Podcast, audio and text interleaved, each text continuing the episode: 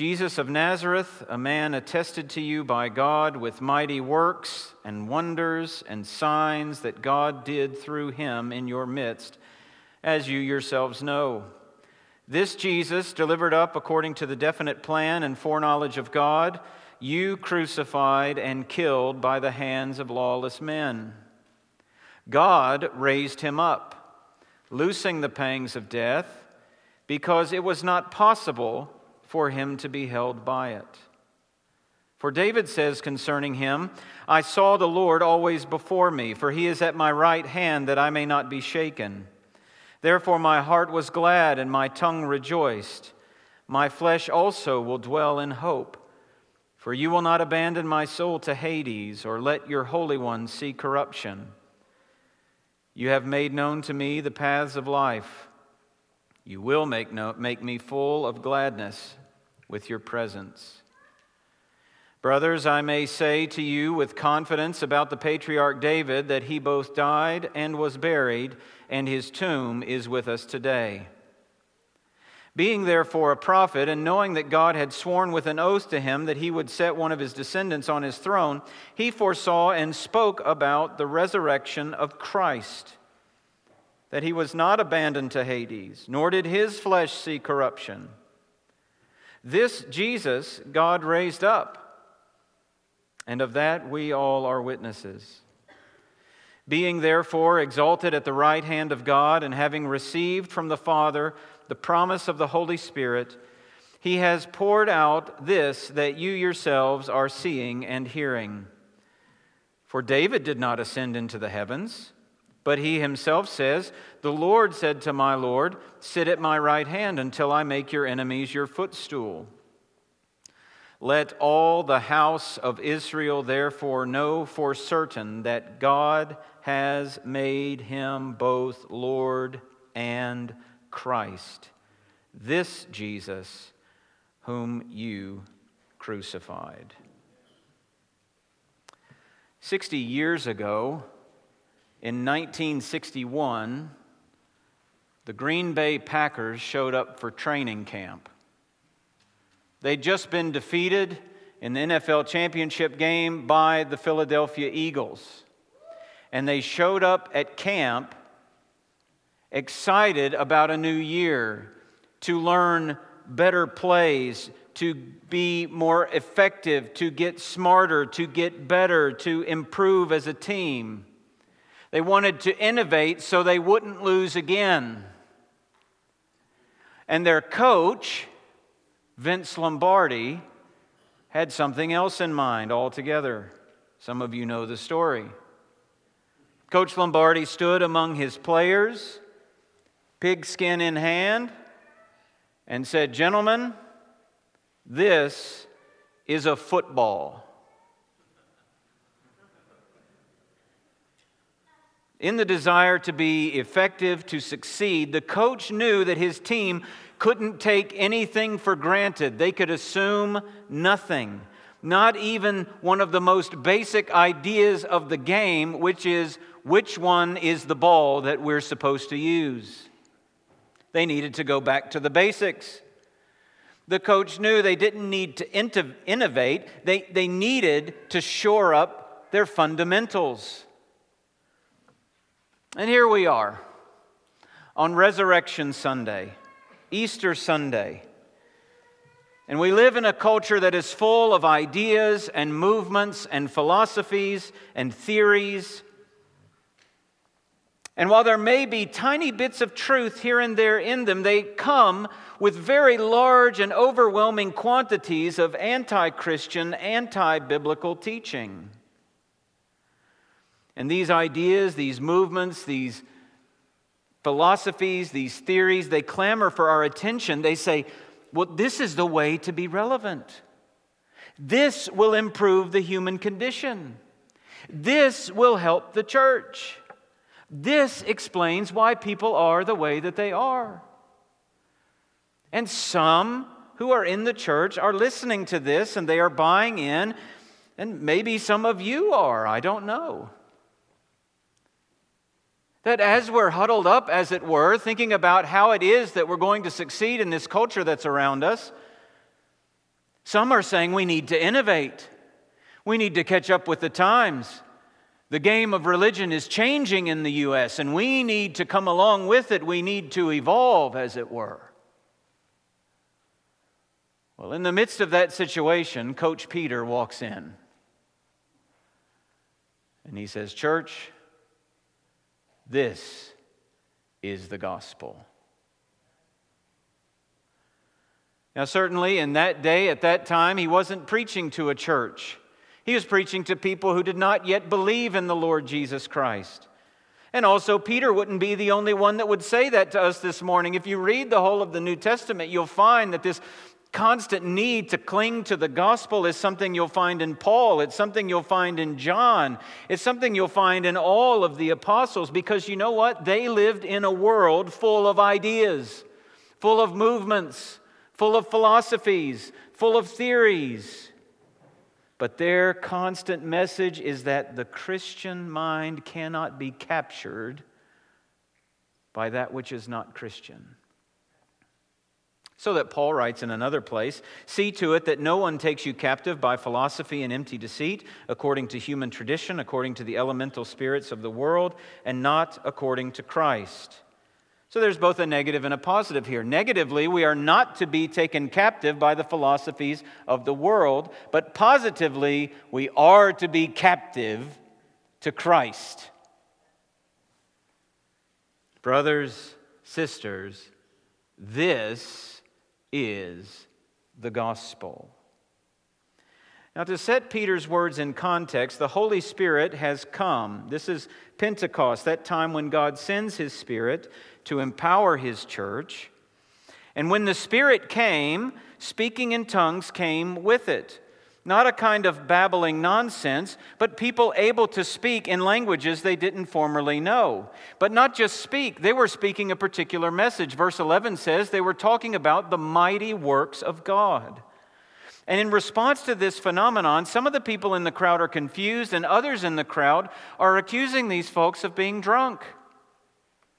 And so Peter clarifies. We won't read verses 14 to 21, but there he explains this isn't drunkenness, it's the fulfillment of prophecy.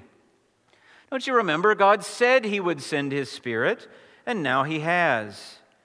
And while Peter's got the crowd's attention, he doesn't stop with a mere explanation of speaking in tongues, of the coming of the Spirit. He goes on to what that is meant to draw everyone's attention to, which is the good news of Jesus Christ. The Spirit of God does not draw attention to the Spirit of God. The Spirit of God draws attention to the Lord Jesus Christ. The Spirit of God glorifies the Lord Jesus Christ. One of the ways you know that the Spirit of God is working in your life is when you are enamored by and captured with and focused on the Lord Jesus Christ. This is one of the things that the Spirit loves to do. He loves to be someone who's never in the spotlight, he's behind the spotlight, shining it on the Son, who is the light. And so Peter sets the context and he goes on.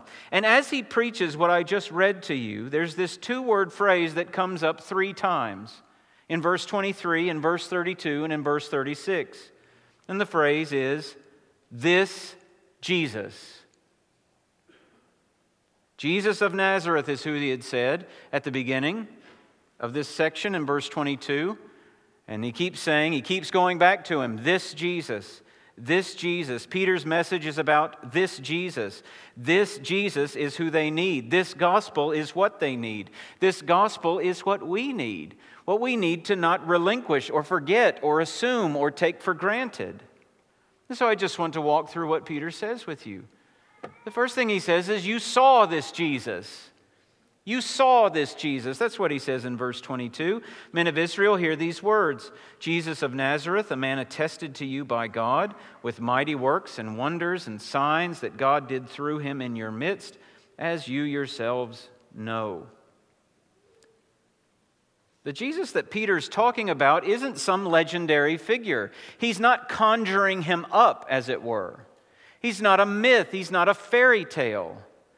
This is, this is someone in their very recent history. Only eight weeks ago, Jesus would have ridden into town on a donkey and everybody was celebrating. And the same crowd that's there now listening to Peter for this festival would have been there then. That's why he says this. But even prior to that, Jesus traveled and he taught, and Peter says he did many mighty works and wonders and signs. He gave sight to the blind, he gave hearing to the deaf. He calmed the wind and the waves with a word. He cast out demons. He restored withered hands. He restored withered legs. He raised the dead to life. But Peter's third word there is signs. And you know what that word means? That means these aren't just miracles, these are miracles with a message. These are miracles that are meant to communicate something. Miracles are never an end in themselves. When, some, when God works even today and He works in miraculous ways, it's not just for the sake of the miracle. You understand? And in Jesus' life, as He did these miracles, the, the message of the miracle was pay attention to the one doing the miracle. That was the message of the miracles. All signs point to Jesus, essentially. That's what all those things are about. Because this one, this is no mere man. Only God can do these kinds of things. Only God can reverse the course of nature. Only God has authority over demons and disease and death. This one doing the miracles is not merely human, he is divine. And God sets, this is what this attesting means in verse 22. It means God placed him right there and said, This is him. This is the one you need to pay attention to. You remember on the Mount of Transfiguration, uh, Jesus is there with Peter and James and John, and the voice comes from heaven in Mark chapter 9, I believe, and says, This is my beloved Son. Listen to him. Listen to him.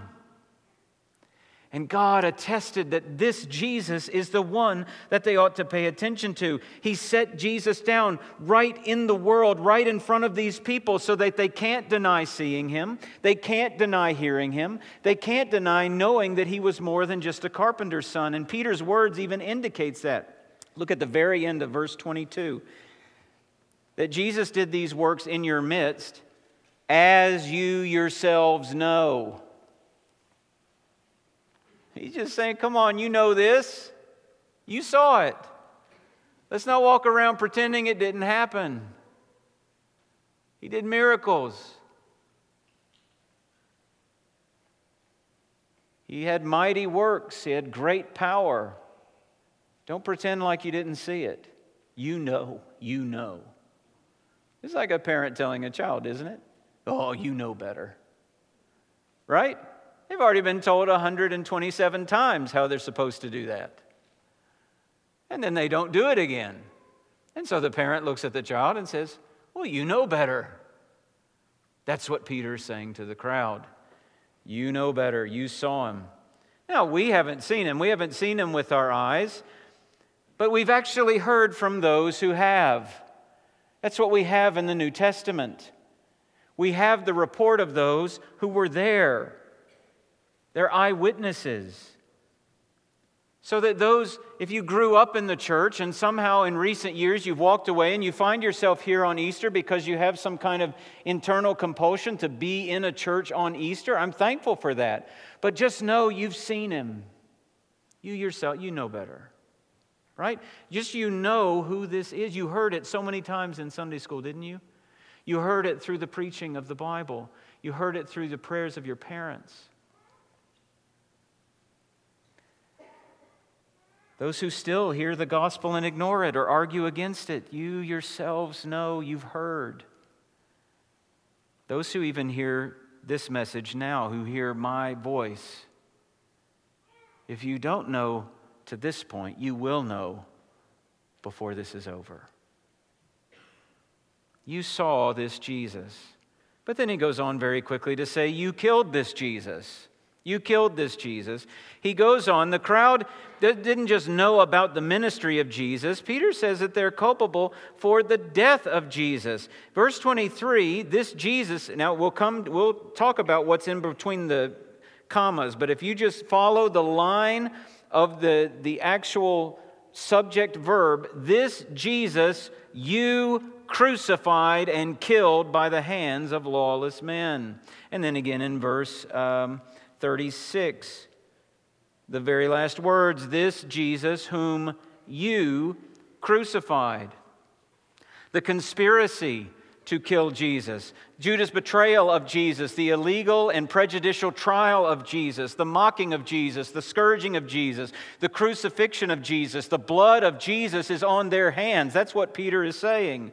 Oh, yes, yes, yes, yes, we know it was the Romans who actually did all, many of those things, but they did it at the pleasure of the crowds.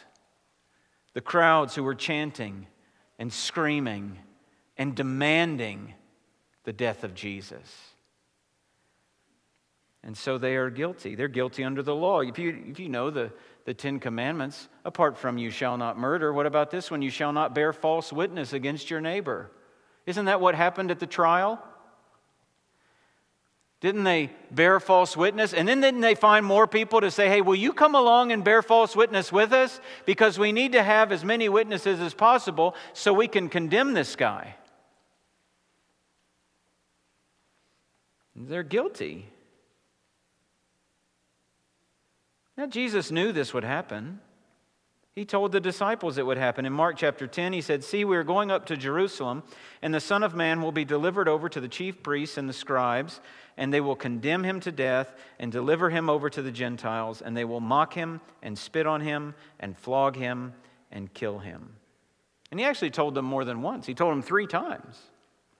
This is what's going to happen. Three times it's recorded, but in some of those cases it just says he was telling them as if this was the constant part of his communication to his disciples. This is what's going to happen. And if you remember, the man who's preaching this message didn't actually believe it at first. You remember that? Jesus brings it up, and Peter pulls him aside and says, Now, Jesus, you can't be saying things like this about you dying and everything. That's crazy. I will not let it happen. But then he saw it unfold. And now, with courage and zeal and maybe righteous anger, he looks in them in the eye and says, This Jesus you crucified and killed.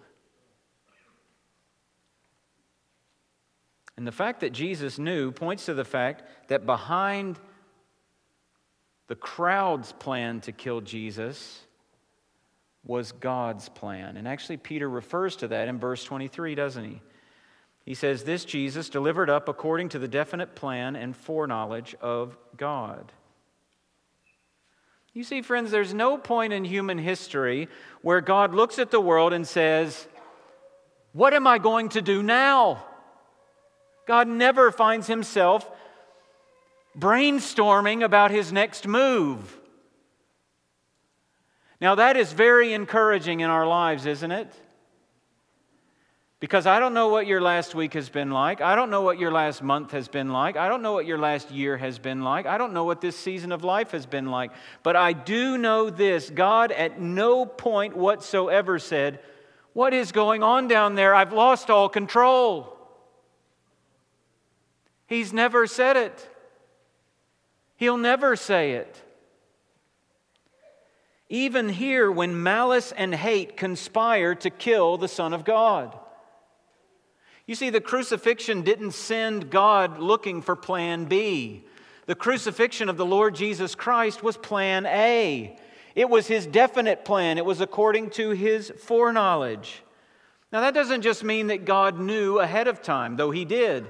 God knew ahead of time because he planned ahead of time.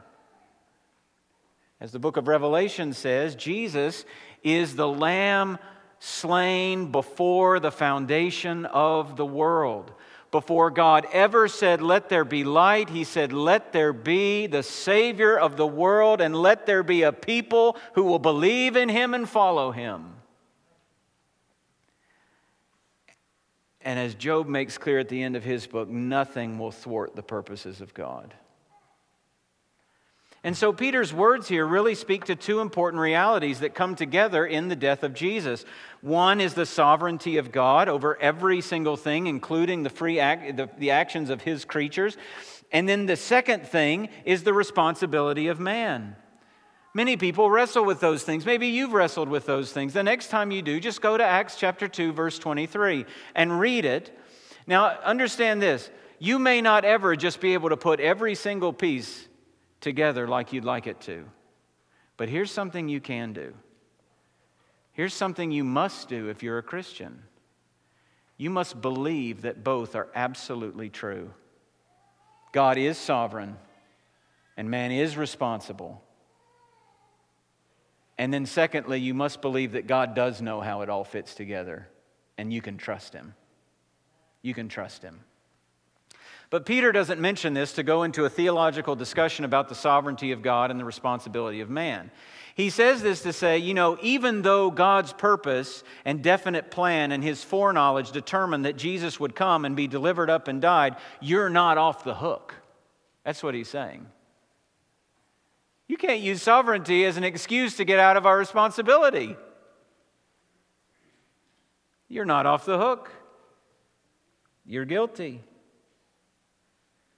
Now, friends, before we shake our heads and wag our fingers at this crowd and at the crowd that was there when Jesus came into Jerusalem, we need to know that we are just as guilty. We have broken God's law in a myriad of ways in lying, in lust, having hate in our hearts, sin in our minds, in our mouths, in our lives. I mean, we may wonder how the crowd that cheered and waved palm branches as Jesus came in. We may wonder how they changed their minds so quick and demanded his death in a few days, but let's not pretend we would have done differently had we been there. Let's not get up on our moral high horse and say, oh, I would never. After all, the Bible is clear that apart from the Spirit of God, we are all enemies of Jesus Christ. So there's a very real sense that today, when you get home and you look in the mirror, you can say, and I can say to that image, You killed this Jesus.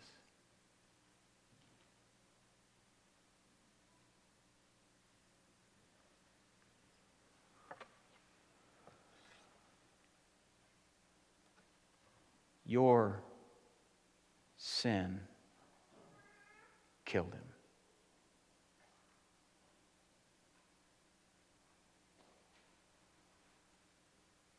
You saw this Jesus. You killed this Jesus. But third, God raised this Jesus. The, the crucifixion was not the end. Amen? God raised him from the dead on the third day. Look at verse 24. As soon as he says, This Jesus, you crucified and killed by the hands of lawless men, very next breath, God raised him up. Same thing happens uh, down in uh, verse, uh, oh, sorry, in the next sermon that Peter preaches. If you just glance over to chapter 3, verse 15, Peter says in that sermon, You killed the author of life whom God raised from the dead. So look at verse 24 here and back in chapter 2. God raised him up, loosing the pangs of death, because it was not possible for him to be held by it. Friends, death has incredible power. Do not be fooled. Death has the ability to crush parents. Death has the ability to end lives of promise. Death has the ability to leave a husband or wife alone for the rest of their days. Death has the ability to orphan children. And no matter what medical advances may come, the stampede of death will catch up the power of death in that sense will not be denied.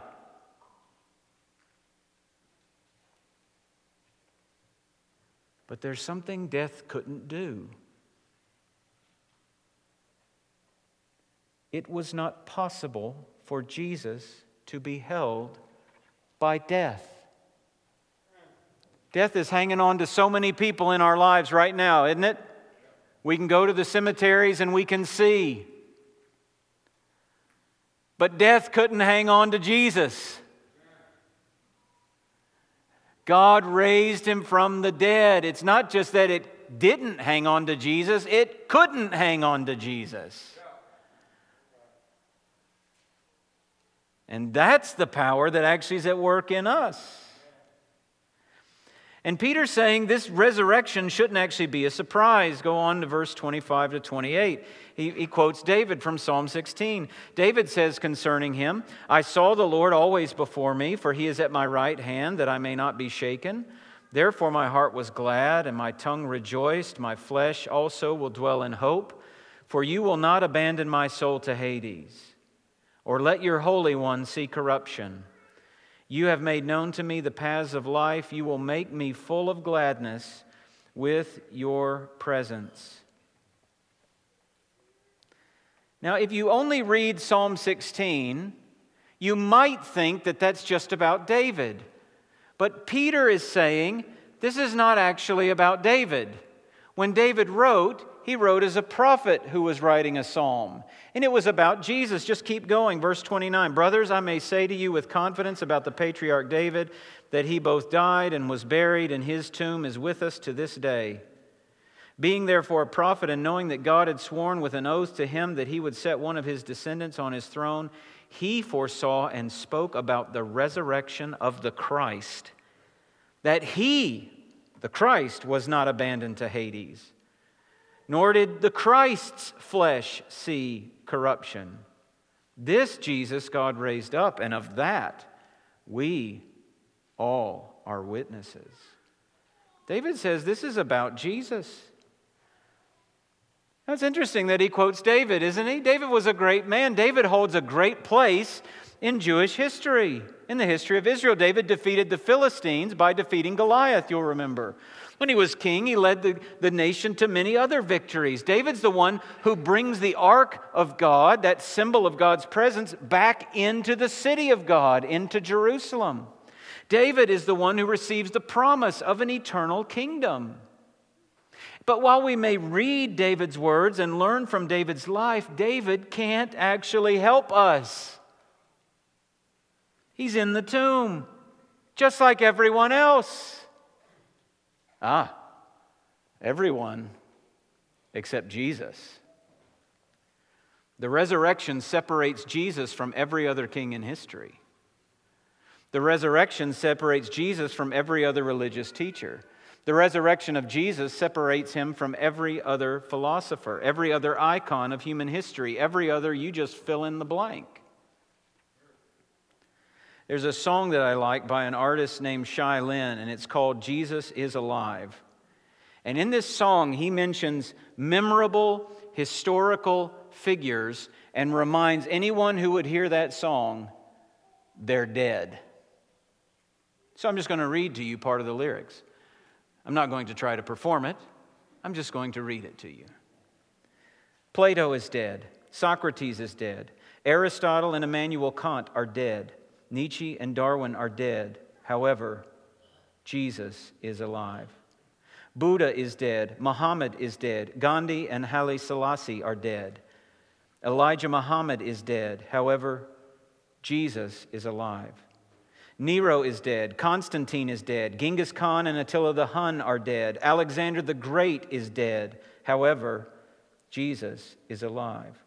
Napoleon is dead. Lao Tzu is dead. Che Guevara and Henry VIII are dead. Saddam Hussein is dead. However, Jesus is alive. Pharaoh is dead. Cyrus is dead. Darius and Sennacherib are dead. Nebuchadnezzar is dead. However, Jesus is alive. Caesar is dead. Herod is dead. Annas, Caiaphas, and Judas are dead. Pontius Pilate is dead. However, Jesus is alive. And Peter adds to those lyrics in Acts chapter 2 The great King David is dead. However, Jesus is alive, and in him we place our hope. God raised this Jesus. And finally, God exalted this Jesus. Beginning in verse 33 Being therefore exalted at the right hand of God, and having received from the Father the promise of the Holy Spirit, he has poured out this that you yourselves are seeing and hearing. For David did not ascend into the heavens, but he himself says, The Lord said to my Lord, Sit at my right hand until I make your enemies your footstool. Let the house of Israel know, therefore, for certain that God has made him both Lord and Christ, this Jesus whom you crucified. This Jesus you saw, this Jesus that you killed, this Jesus that God raised this Jesus is both Lord and Christ. Now, that combination of titles, Jesus, Lord, and Christ, occurs 84 times in the New Testament. Lord is a word reserved for God.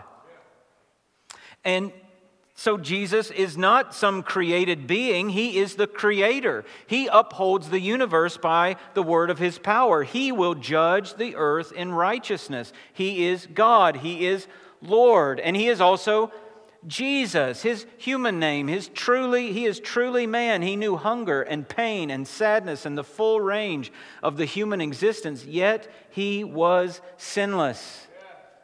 Jesus is a man. And then Christ, the anointed one. In the Old Testament, those who were anointed were prophets, priests, and kings. And Jesus is the perfect prophet, speaking the words of God perfectly. He is the perfect priest, the one mediator between God and man. You see, his death wasn't a martyr's death, it was a substitutionary death, it was for our atonement. Jesus is the perfect king. He rules and reigns with perfect justice.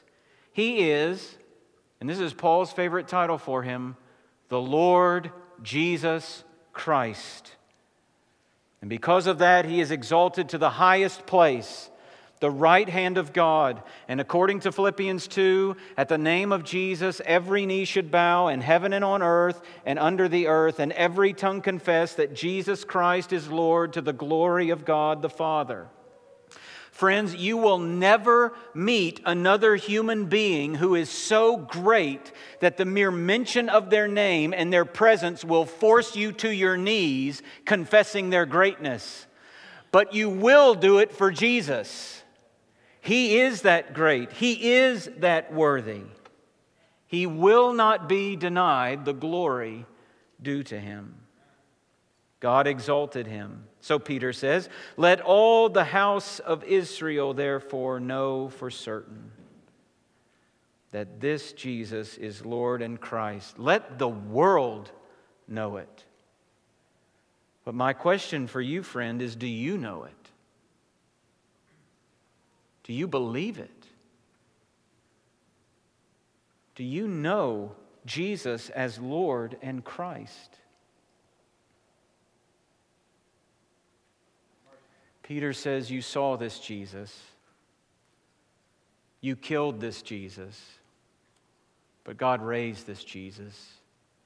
And God has exalted this Jesus. That is Peter's message. That is the gospel. And when the crowd hears it, listen, they know they can't just walk away and have a nice lunch with their extended families and have an Easter egg hunt in the backyard.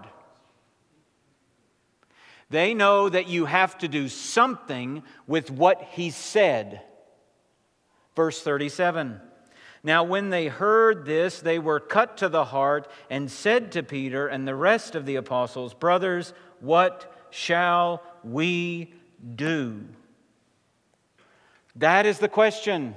What shall we do? What shall you do? And the answer Peter gives is to repent. The answer points to trusting in this one who was killed and who has been raised from the dead. This one who has borne the penalty for our sin. This one who has been raised for our justification. This one who is seated at the right hand of the Father. This one who will return in righteousness to make right all that has gone wrong. This one who will judge the living and the dead. This one who will bring us home to heaven, this one who will rule and reign over a new heavens and a new earth that will be perfect forever. This Jesus is the one that you need. This is Him. This Jesus of Nazareth.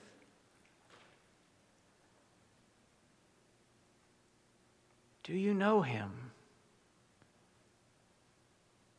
Have you trusted in Him? Oh, dear friend, turn to him in faith.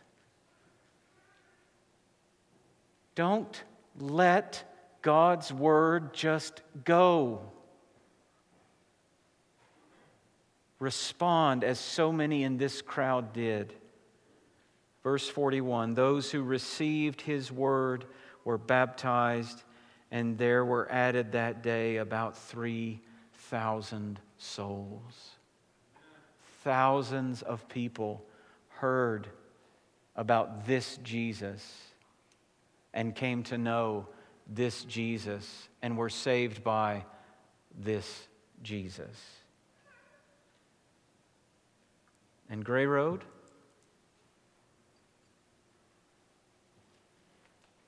This is the message we can never assume this is the message we can never forget. We cannot try to hold this message in one hand and the world's philosophies in the other. The gospel is a two handed message, it requires both hands to hold on to it. We cannot be swayed from this Jesus, this message, this powerful, this power to save, to transform, to change the world. You want to change the world? You want to see the world changed? Proclaim this Jesus. Nothing else can change the human heart, and no one else can change the world but this Jesus. Dear Christians, this is the gospel. Let's pray. Oh God, thank you for the Lord Jesus Christ. Thank you for his life, for his death, for his resurrection, for his exaltation. I pray, God, for those who are hearing this and wrestling with it, who maybe have heard it many times before and have walked away. Oh God, by your grace, help them to not walk away today. Give grace that those men and women who don't know Jesus will turn to him in faith. We thank you for this day, this text, these words. We thank you for this gospel and this Jesus, our Savior and our Lord. And now I pray that the grace of the Lord Jesus Christ and the love of God and the fellowship of the Holy Spirit will be with each one of us today and in the days to come and forevermore. Amen.